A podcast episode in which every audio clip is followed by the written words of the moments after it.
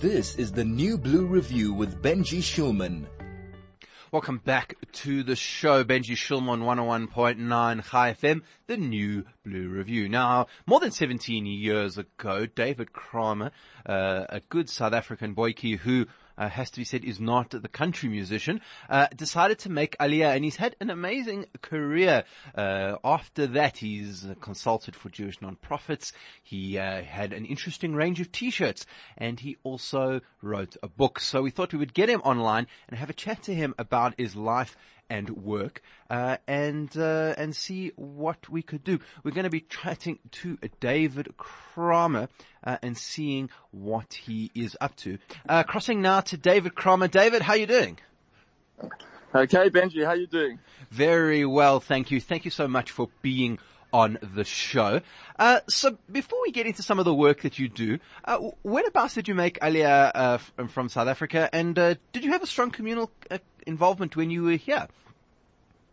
Um, okay, so I made I made Aliyah 20 years ago, um, and I was I, I, was very involved in the, in the in the Jewish community in South Africa before that. I was involved in Bnei Akiva um, as a madrich, and uh, I became Rosh Machaneh eventually. And I also worked for the South African Zionist Federation for a very brief period of time. Okay, and so you, you had a, a, a, bit of a, a communal career before you uh, went to Israel, uh, and uh, that must have been quite a life-changing experience for you.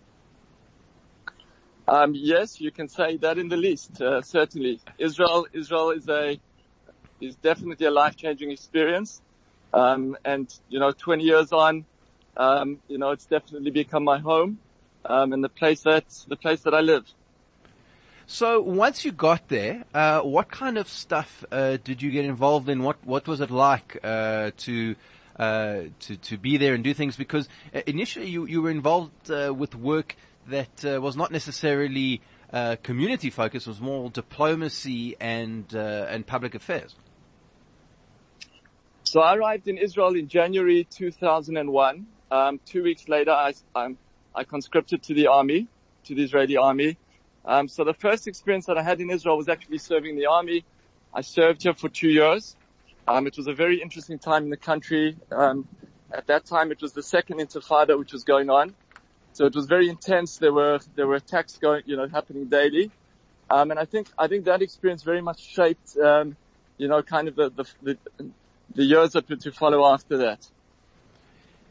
And once you uh, were f- finished in the army, you then headed up to the United Nations uh, as well. Um, yeah. So, so briefly before the army, actually, I was uh, I joined six Israeli students. Um, we we we went down to the um, to the World Conference Against Racism, which was actually in South Africa. Um, that became a very interesting conference where where um, where Israel was very much put on the agenda. Um, and I joined six Israelis at the time the, as a spokesperson at the student conference um, of that um, of that conference. Um, so yes, I was I was involved in a little bit of diplomacy before the army, um, and it was a very interesting contrast to hear many of the accusations that were made at, um, that were made against the Israeli army and against Israel, and then you know a couple of months later to actually be serving in the Israeli army. It was a very interesting observation for myself. It must have been actually uh, more than just an interesting experience. I mean, that racism conference was really the beginnings of, of what we think about of BDS today and, uh, you know, the, the, apartheid analogy, all that kind of thing. Uh, accounts that I've read seem to uh, suggest it was quite a scary experience. Um, correct, Benji. It, it, it was, it was, it was a very, it was a very extreme conference. Um, you know, I'll never, I'll never forget walking into the opening ceremony of the conference I was standing next to a young Ethiopian girl, Ora, who I'm still in touch with today. Um, and, and there, there were 20,000 people from all over the world that were wearing a t-shirt that they had received that afternoon at the registration of the conference with a very clear message against Israel. Um, and that, and that kind of set the tone for the week. You know, wherever we went, we were violently, um, assaulted, um, and protested against. We had security with us all the time. Um, so um, and, and correct, it, it was, that, that was probably the start of the, of the BDS, the BDS movement as well. So you were there right from the beginning. Now, I think many people, uh, will know you, uh, from your work uh, with with T-shirts. Uh, you you had uh, and still have uh, a, a, program of, of creating T-shirts with subtle messaging. How did that come about? All right, I was I was in the Israeli city of Sderot um, in 2005 um, when a story happened with a young girl. Her name was Ella Abukasis. She was walking home from a youth group meeting in the evening and the siren went off and this young 11 year old girl, she was walking with her brother. She looked around her. She saw there was nowhere to, um, there was nowhere to run and nowhere to hide. So she, she literally placed her brother in the middle of the street and she covered him with her entire body. Um, and un- unfortunately the rocket landed right next to them and Ella was tragically killed from the rocket, but she yet she, you know, physically she totally saved her brother's life. Um, and that, that was a story that, that not only moved me, um, but it, it, definitely moved the country. Um, it put Sderot as a city on the map. Um, but the more, the more that I continued after that story, the more I, I realized that people still had never heard of the story. Um, they'd never heard of Ella's story. They'd never heard of the city of Sderot. So I came up with the idea to, to design a t-shirt, um, that would tell the story of Sderot. I had very little expectations as, as, to what would happen afterwards, but I had a lot of luck, uh, luck in that I connected with some famous musicians in Israel and I got them to wear the t-shirt on stage and to start telling the story of, of Ella and Sderot. Um, and so began this, uh, this, um, this initiative that I created that using t-shirts and design and fashion to tell, to tell important stories in Israel. Uh, we're talking today to David Kramer. He is uh, with us live from Jerusalem in Israel. And uh, we're talking to him about his uh, journey to Israel and some of the initiatives that he's been involved with.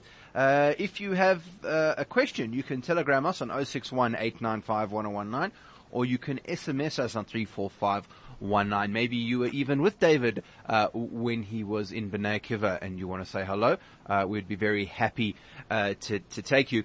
Uh, so, Dave, when, when that happened, uh, and and you started this, it wasn't the only story that you told. I mean, were, you you ended up creating quite a lot of T-shirts out of this, uh, and it even went beyond Israel, went around the world.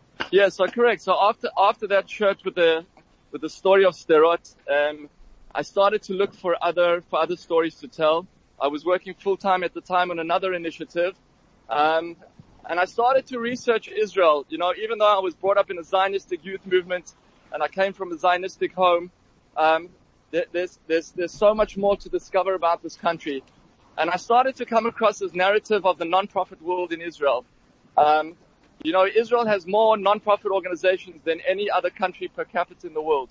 Today we have over 32,000 charities. Um, and most people have never heard of these stories, um, stories of people that have dedicated their lives to, you know, to better the world. So I started to connect with, with people all over Israel, um, people from every walk of life, religious, secular, um, that were trying to, that, that all kind of had the same goal, um, you know, to make, to make this world a better place. Um, and New Campaign became a great initiative to try, to, to kind of express those, to express those stories. And, uh, and what was the reaction like when you uh, started with the t-shirts and, and, and wearing them? Were people very supportive? They were extremely supportive. Um, I would I would go around to hotels in the evening after work. Um, I would meet with any tourist group that was prepared to give me five minutes of their time, and I would start to tell the stories of the of the shirts, and then I would sell them. And I, I started to do this for a number of months, and I sold thousands of t-shirts and that's I took I took the money and I donated some of the money to organizations uh, to actually an organization in Sderot. and the rest of the money I, I took and I, I started to establish this organization. So I would say that the the reaction in the beginning was extremely positive, and the reaction today from the work that we do is also is also very is also very positive. Well, we're going to be getting uh, much more into that work just after the break. Uh, we're going to take a short time. When we come back, we'll be speaking again to David Kramer. This is the New Blue Review with Benji Shulman. Now, David, once you had uh, established this uh, t-shirt company, uh, how did it work from there? What did you start to do then? All right, so I was I was a very inexperienced uh, entrepreneur back then. Um, not saying that I'm very experienced today, but I, re- I really never had a clue in the beginning um, what I was doing. Um, I built I built a website. I had a I had a website built uh, for me, um, and I I started to reach out to people that had an influence. So we were, I was speaking to musicians, I was speaking to comedians, any, anyone who had a public profile, um, and I, and I started to get them to wear the shirts, uh, you know, wherever they were, wherever they were performing, and that became a very great vehicle to get to get the word out. Um, today, today I work a lot with tourist groups um, that, that come from all over the world to Israel, um, and we run we run an amazing workshop together with them, where they actually get to choose and design their own their own campaign for something that's important to them. Very, very interesting, and a, a bit of a, a, bit of a startup T-shirt nation story there for you on the show today.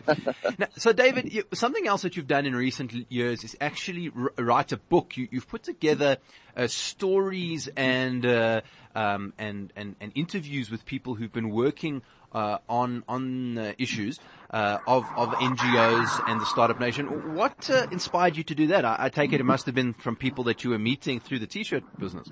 That's correct, Benji. So so I came to the conclusion two year about two years ago that the more I, the more I worked and told and told the stories of these amazing individuals, the more I found that people still have not have not heard their stories.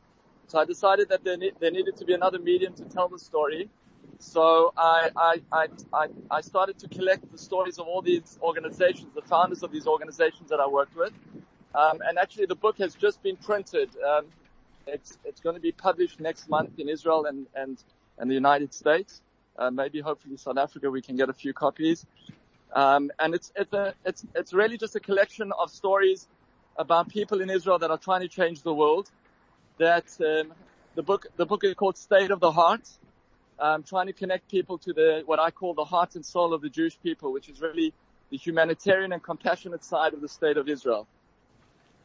And uh, and you and previously you had published other other other things in this. There's there's the United Nation as well uh, that you've done. Uh, so this is all really connected to the work that you do. Correct. This, in fact, it's it's it's actually the same book. Uh, the United Nations was a, was a previous version that I self-published myself. Um, I got that to a certain stage and I, I, realized that it needed to be published officially by, by an official publisher. And then it took a num- it took another year for, for me to find, uh, to find a publisher. And I've been working the past couple of months with, uh, with a great company called Urim Publications. Um, and hopefully they will be able to get the book into stores and, uh, and take it around the world. So what was that like, uh, putting together a book? It must have taken quite a long time. You've got about 40 interviews in there. Uh, that must have been a lot of work. Well, the first, the first reaction that I had when I published the book was that I actually wanted to take it to my English teacher from school, um, who, you know, who always, who always correctly felt that I never had much hope in the, in the, in the field of English. So that was the first feeling that I had after the book. But it's a, it's a, it's an amazing experience. It's something that I never ever thought that I would do in this world, that I would write a book. Um, now that I've done it, I'm, I'm very, I'm very glad that I've done it. And for me, it's just an extension of the work that I do. It's a vehicle to continue to tell the story, which I really, really believe is, is, you know, is, is, is super important. You know, I work, I work with a lot of people that come from around the world and I'm sure many people in South Africa can relate to this idea is that people have this preconceived perception of what, of what Israel is. Um, most people are afraid of Israel. They think they think it's a country of conflict and hatred. And yet, when you come here, you realize the story is so is so different. It's so much more diverse. It's more complex than what you thought. Um, so for me, this is just a it's a great merit that I get to tell the story. Do you have a favorite story that you wrote in the book? Was it a, a difficult thing to compile, getting people to go on record and, and, and say what they had done? In Israel, everyone has a story. Um, so people, people are very willing to share their stories. Um, if I could share one story from the book, it's a, di- it's a difficult question for me, but if I could share one which, which actually happened very recently, um, last year there was a, I interviewed a doctor at, at, at one of the largest hospitals in Israel, at Hadassah Hospital in Jerusalem, and he told me the story that the previous day that I'd interviewed him, a young woman came to the northern border in Israel and she was carrying a child and the doctors realized that if this child was not operated within the next 24 hours, um, this child was going to this child was going to pass away. Um, and they, they immediately rushed the the woman and baby to Hadassah Hospital. And at the pre-op, just before the operation, the woman revealed to the Arabic-speaking social worker that she was not the mother of the child, and that placed the hospital in a in an incredible predicament that they had a couple of hours left to save this child's life, and yet legally they weren't allowed to touch the child because they needed a, a they needed consent from one of the parents. And according to Dr. Gollander, who's the head of pediatric heart surgery at Hadassah, he called in frustration the soldiers that had sent the child, that had allowed the child to come into Israel. And he told them that if you guys got us in this mess, you guys are going to have to get us out this mess. And that evening, the Israeli army organized a secret mission to go into Syria and to find the child's father, um, who, who its own family had not seen in a number of years. And they found him. They brought him to the border. He signed the consent papers, and the next morning, the child had open heart surgery, and life was saved in Israel. Wow, that is incredible. Uh, and I'm sure just one of the stories uh, that we see in the book. Dave, uh, if people want to get hold of you, get hold of the book, how can they do it? Okay, if if you Google Urim Publications State of the Heart, um, sh- it should be number one on Google at the moment. Um, so I, I would I would imagine that that's the easiest way to get hold of the book. Fantastic. David Kramer joining us there from Israel. Thank you very much. Thank you, Benji. Have a great day.